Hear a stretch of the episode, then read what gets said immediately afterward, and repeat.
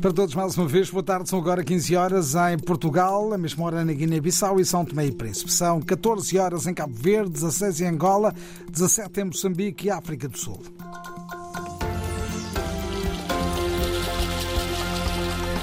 Susana Lemos na edição a esta hora. O presidente cabo-verdiano afasta a possibilidade de uma mediação do arquipélago na resolução do conflito interno no Senegal, por considerar que o país tem capital político ou institucional suficiente para resolver os seus problemas.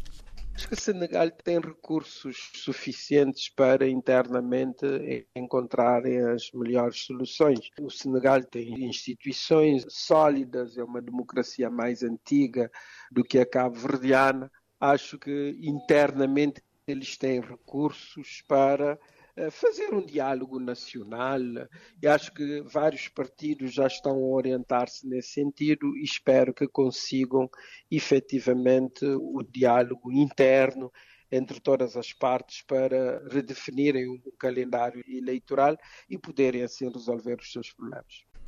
José Maria Neves participa a partir de amanhã na Cimeira de Chefes de Estado e de Governo da União Africana, em Addis Abeba, na Etiópia. Admite que a situação política no Senegal possa constar do debate do relatório do Conselho de Paz e Segurança, um documento que aborda questões essenciais do continente no que toca a guerras e conflitos. O que eu acho é que devemos todos trabalhar no sentido de eh, pôr as partes em diálogo, a oposição e o poder, eh, para que encontrem as melhores vias, de modo ao restabelecimento de um calendário eleitoral que satisfaça as diferentes partes e garanta a democracia, o respeito pela Constituição e também pelas instituições democráticas do país. José Maria Neves assegura que irá participar no debate do relatório sobre a reforma da União Africana, documento que será apresentado pelo presidente de Ruanda, Paul Kagame. O presidente cabo-verdiano continua a defender que a União Africana deve ocupar-se de questões relativas à defesa e segurança do continente, enquanto as organizações subregionais, como a CDAO, devem cumprir a sua missão inicial, que é a de integração económica. Mais de 88% das despesas da despesa corrente em saúde na Guiné-Bissau é financiada pelas famílias e por doadores externos. Um estudo português divulgado hoje dá conta de que o Estado guineense assegura apenas 8,5% da despesa no setor da saúde, tendo assim um papel residual. Os dados nos quais os investigadores se basearam são relativos ao ano de 2020. O presidente da Assembleia Nacional Popular da Guiné-Bissau está em Rabat, capital marroquina, onde participa na Conferência Parlamentar sobre a Cooperação Sul-Sul, um encontro de dois dias que termina amanhã. Domingos Simões Pereira foi convidado para estar presente nos trabalhos sobre o papel dos parlamentares nacionais e as uniões dos parlamentos regionais e continentais da África África, do mundo árabe e da América Latina. Em agenda, a promoção de parcerias estratégicas, realização de integração e estabilidade comum. A África do Sul lamentou hoje a morte de três militares e de três feridos graves, as primeiras vítimas sul-africanas do continente, de, contingente, aliás, de tropas destacadas no leste da República Democrática do Congo, a contas com uma rebelião armada. Os militares da África do Sul fazem parte de uma força da SADEC que inclui também elementos do Malawi e da Tanzânia. Cinco migrantes morreram a bordo de uma embarcação encontrada à deriva ao largo da Tunísia quando tentavam chegar à Europa clandestinamente. Um outro migrante está em estado crítico. O barco acidentado proveniente das ilhas das costas líbias transportava 54 migrantes de diferentes nacionalidades. Foi encontrado hoje ao largo da cidade de Zarzis. A cidade cabo-verdiana de São Felipe, na Ilha do Fogo, entrou para a lista da Rede Global de Cidades de Aprendizagem, criada há 11 anos pela Unesco. São Felipe é agora uma das 64 cidades de 35 países incluídas na Rede Global de Cidades de Aprendizagem. Uma decisão que não apanhou de surpresa a Câmara Municipal. Eva Andrade, vereadora do Pelour da Cultura.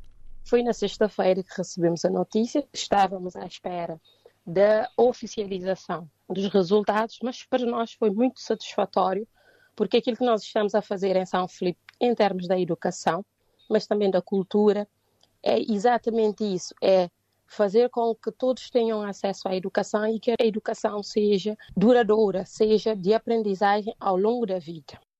A entrada de São Filipe na rede global de cidades de aprendizagem da Unesco aumenta as responsabilidades da autarquia nos domínios da educação e da cultura continuaremos a fazer esta aposta na educação e na cultura, mas também iremos encorajar a prática de exercícios físicos, desportivos, de forma a podermos uh, ter um aprendizado e bem-estar, incentivando os nossos habitantes em São Felipe a adotarem hábitos saudáveis e colaborar para a construção de um São Felipe mais ativo, mais engajado.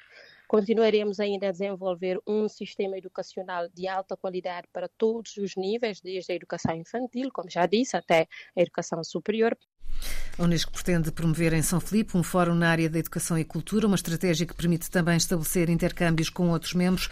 A rede global de cidades de aprendizagem conta agora, para além de São Filipe, com mais quatro cidades de países lusófonos. São elas eh, Curitiba, Leme e Recife, no Brasil, Fundão, em Portugal. A Médicos Sem Fronteiras repudia a decisão das forças israelitas de ocuparem o hospital Nasser, no sul de Gaza. Os militares avançaram por terem tido a indicação de no interior do hospital.